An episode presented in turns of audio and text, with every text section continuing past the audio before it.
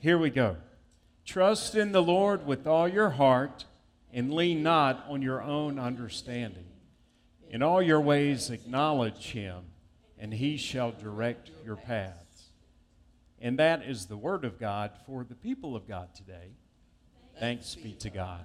And Kim, if you can just leave it up there until um, I ask you to move to the next slide, that would be great. Well, let's pray together as I begin. Oh God, speak to me that I may hear, and speak through me that we all may hear. Afresh and anew, this your word for us today. And having heard it, Lord, in the week to come, make us doers of it and not hearers only. For it's in Jesus' name we ask. Amen.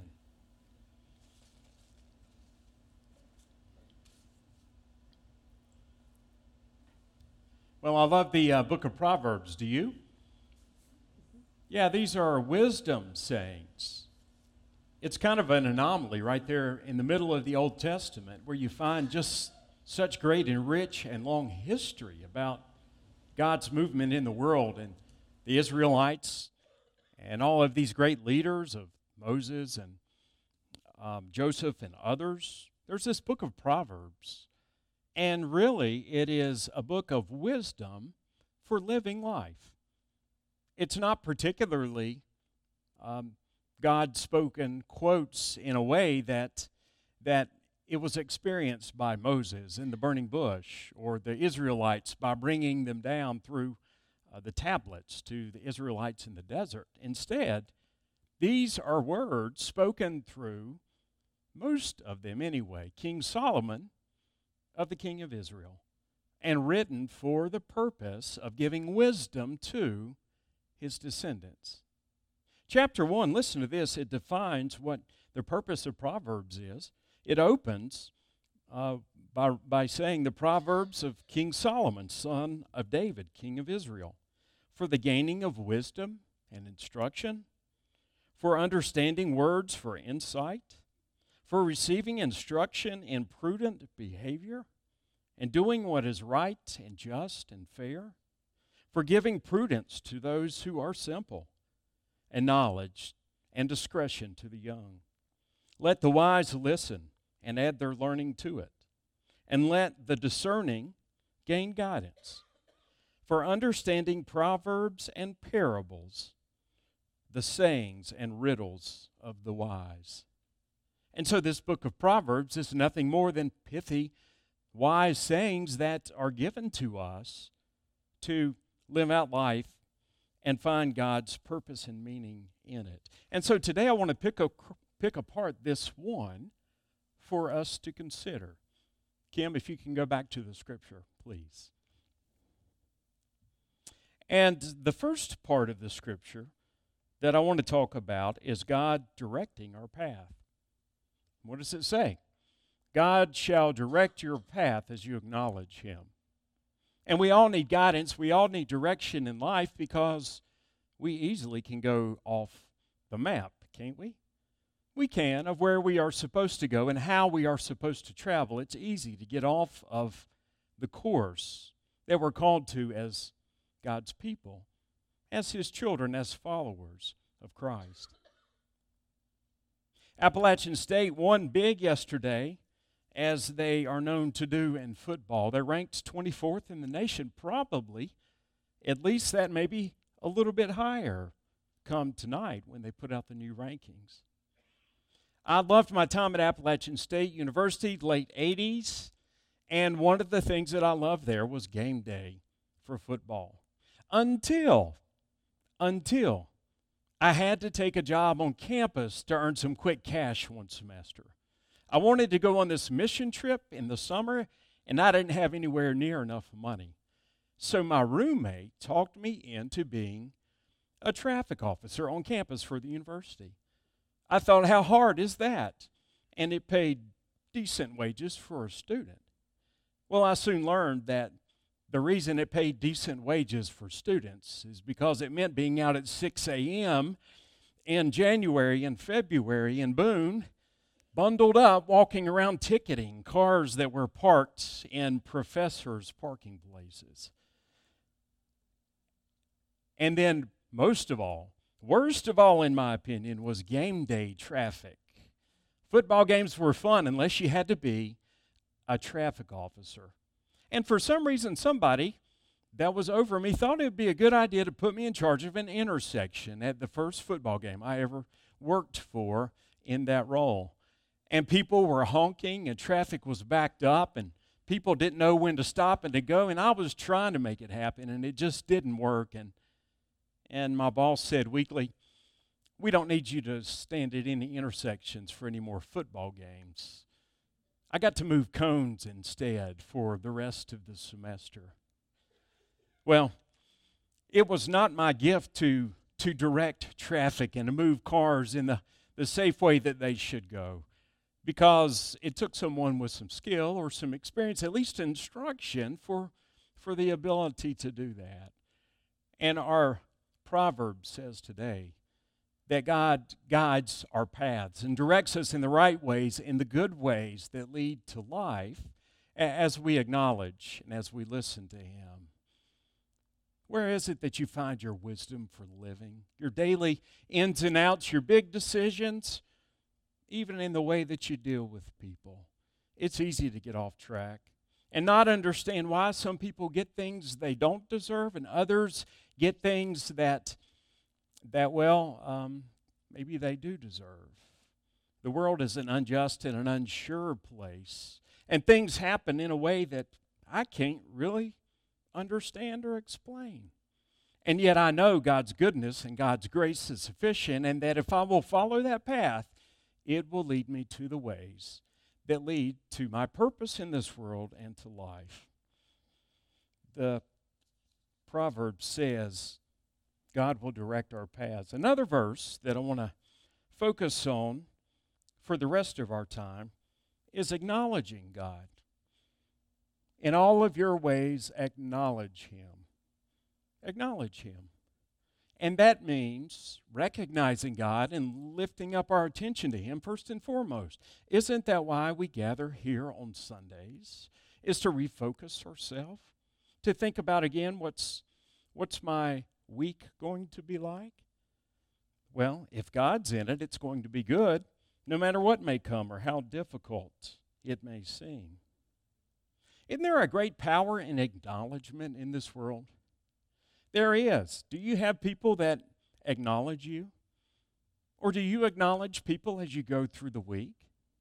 I mean, there are some simple ways of doing that, right? Hold the door for somebody that's carrying a bunch of luggage or boxes or bags, saying just good morning to somebody, tipping your hat to them, if you will. All of these things to simply say, I see you. You matter to me. You are important. All of those are acknowledging things that we do to other people, and they have great power in connecting us with one another, don't they? I wish the world that we lived in, and especially in, in our country today, that more people took the time to acknowledge one another, especially people that have differences from us or look different or live differently or folks that don't think the way that we do. Just simply acknowledge them and say, you know, I don't agree with you, but but I see you. You're important. You matter. Imagine if we just did that more often. Imagine if you did it in the week to come that power of acknowledgement would show a level of human love and respect that we very much are in a place of needing. So, what can you do in the week to come to acknowledge others is always important and a part of who we are as Christians. But our proverb is talking about acknowledging God today, and that's much more than just a tip of a hat, isn't it?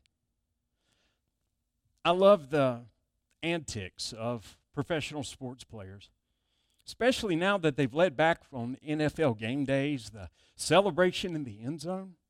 Gosh, I think some of those players spend more time putting together their little routine of celebration than, than they do in practicing the plays uh, to get them into the end zone. But baseball players and I'm a huge baseball fan getting ready for the World Series, they hit the home runs and they, they always point to heaven. They acknowledge God in that moment in a big stage, in a big way, and, and that's nice and that's important. But it's a way that most of us don't ever have the opportunity to acknowledge God. And besides, acknowledging God is much deeper than just a, a tip of the hat or a point to the sky, isn't it? It is. Webster's definition of acknowledgement is to recognize the, the rights and the authority or the status and power of something or someone. And so to acknowledge God means that we are supposed to recognize his power and authority over us. I mean, God is the one that created us, right? And the one that has redeemed us if we believe in the cross and the one who sustains us if we know that His Holy Spirit is with us through and through. Now, Kim, that next slide, if you can put it up, points us in the direction of what it means to acknowledge God and others. And I want us to see this anew today. The Ten Commandments are in the white print, and you see 1 through 4 on the left and 5 through 10 on the right. I love to break it down this way because this is the way Jesus broke down these 10 commandments. And the first four, those on the left, are about acknowledging God, putting God above all things and everything in our life. And Jesus, in Matthew 22, said you could sum up those four commandments with the greatest commandment, which was love the Lord your God with all your heart and soul and mind. Now, on the right, speaking of acknowledging others, which you're called to do in the week to come as a follower of Christ, is ways in which we are to live with others out of respect and acknowledge their decency and their purpose and their meaning in our lives. And Jesus said you could sum up those with love your neighbor as yourself. And so there's those two simple commandments in Matthew's gospel where Jesus says, when he asked, What are the greatest of all of these teachings of the Jewish faith? He said, I'll sum it up for you in two love God and love your neighbor as yourself. So acknowledge your neighbor and love them in the week to come. But let's talk about acknowledging God for a few more minutes today. My daughter is now a student at Appalachian State University. Did you know that? Yeah, she's not a ticket officer. I told her to phone home or text if she got that desperate for money, and I would find some other way to help raise funds for her. She um, is enjoying it very much. I needed to go check on her a couple of weeks ago. She decided instead of coming home for spring break, fall break, sorry, that she was going to put together a backpacking trip for she and some of her friends. And they went. They had a great time. Grayson Highland State Park up in Virginia, Mount Rogers, I think it was. But she didn't come home for the weekend. She went and spent it with her friends instead. I miss her being around at home. When your kids leave, you tend to do that. And so I had a meeting in Statesville a couple of weeks ago in the morning, a minister's meeting. And following that, I thought, you know what? I'm going to take the afternoon and just drive from here to Boone and go see if I can take Elizabeth to dinner. And so I called her and she said, Yeah, that would work out fine. And I needed to get her car checked out, a couple of things for that, to make sure it was ready for the winter. And so I got to play the dad role and drive up and go get her car checked out and take her for some Mexican dinner. Yeah, nothing nothing establishes conversation like like a bowl of tortillas and some salsa, right? So I'm asking and I'm seeing how she's doing. How's she getting along with her new roommate in her apartment and the dog that her roommate has? And I'm asking her how uh, her classes are going, if she's studying, what her grades are going to be like, things that parents ask. I asked how her money was holding out, and she didn't bring up being a a traffic officer on campus, and so I felt like things were probably okay in that department. And she told me about her backpacking trip that she was planning, and how excited she was about doing that. And then she told me about a paper that she had to write recently, an assignment in her sociology class when she was supposed to write about two people, two heroes that she has seen making a big difference in the world. And so she tells me about the assignment, and I'm thinking, man, who is she going to decide to put down? Because there's a lot of heroes out there that young adults can follow these days, made very clear and numerous because of social media. And I had my ideas about who she would pick. But then she said, Dad, I picked one of those and wrote about you. Because I see you making the biggest difference in the world for the people that you deal with. Well, we went on to other things of conversation. She shared with me who the other person was, which I didn't even know who it was, the celebrity that she mentioned. But on the way back down the mountain from Boone that night, I was humbled as a dad. I was just really feeling quite unworthy of being the subject of her hero paper that she would write in college. And the tears just started to flow. Have you ever had a proud parent moment? Have you ever been humbled in a proud parent moment? It turned into, I'll tell you what, a time of worship for me in the car. Because in that, God spoke to me and said, Mark, that is how I feel when you acknowledge me. When you acknowledge my place in your life, when I am the center of your paper and of what it is that you want to share with the world, that's what it feels like for me. And I want you to know today that that's how God feels when you acknowledge Him. In a week to come, however, that's going to outplay itself, whatever opportunities you are given.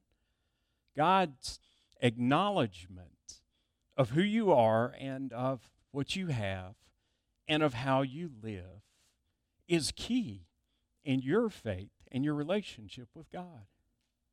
God will be pleased and feel very, very loved if you do that, I promise. And it will put you in a place of great peace and great joy and in a place on a path that continues to lead you on in the ways that lead to life. There is great power in acknowledgement. And the proverb sums that up for us, doesn't it? In acknowledging God.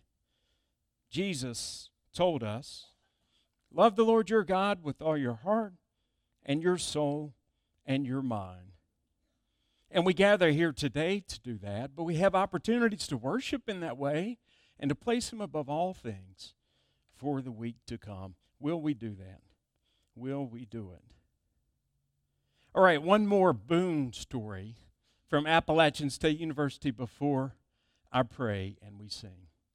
And it is Jenny and I went to Boone this past summer for a weekend, and we went there to go hiking because Grandfather Mountain is there. There's a lot of trails and things to, to see. To get out in nature and enjoy the beauty in the summer of the cool breezes and the shade of, of the mountains.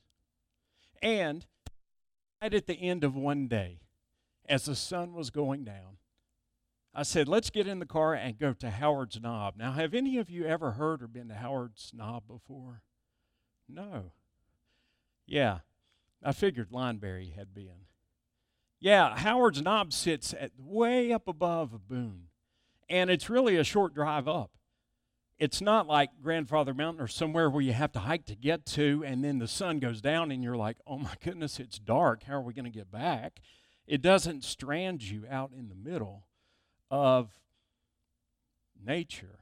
But you can simply get in your car and drive up there in 10 minutes and you are standing out looking over Boone, and you're on literally the top of the world. And the view there is incredible and beautiful. And there's something about acknowledging the beauty of God that helps us to put things in perspective. Well, There's a beautiful picture that I posted on the church's Facebook page this week. A friend of mine, Claude Kaler, a Methodist minister at Lake Junaluska's wife, snapped that on, I think, Thursday night. And I saw other pictures that people from North Carolina had posted of in the mountains of the western skies. The sun was going down, and they were all that beautiful or even better. It was an incredible night for sunsets in North Carolina. Because of the cool weather, I don't know. Because of the coming storm or the rains, who knows? But wow, what, what an awesome image and what an incredible shot of beauty. That reminds us that God is worthy of our acknowledgement. In all of our ways, we are called to acknowledge God. And in doing that, in doing that, we are given the path that leads to life. That's our proverb for today. I may preach on another proverb next week. But let's close this one out with prayer. If you would bow with me. God, front and center today, we place you upon the mantle of our hearts, upon the highest place uh, in our lives, above all things, greater than even the greatest people that we know.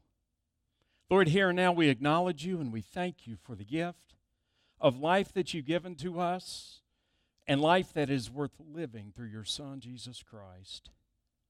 We acknowledge your love for us through the cross. And we acknowledge life here and now and life that is everlasting through the empty tomb of Easter. Oh God, we worship you with all of our heart and our soul and our mind today. Help us in the week to come. Amen.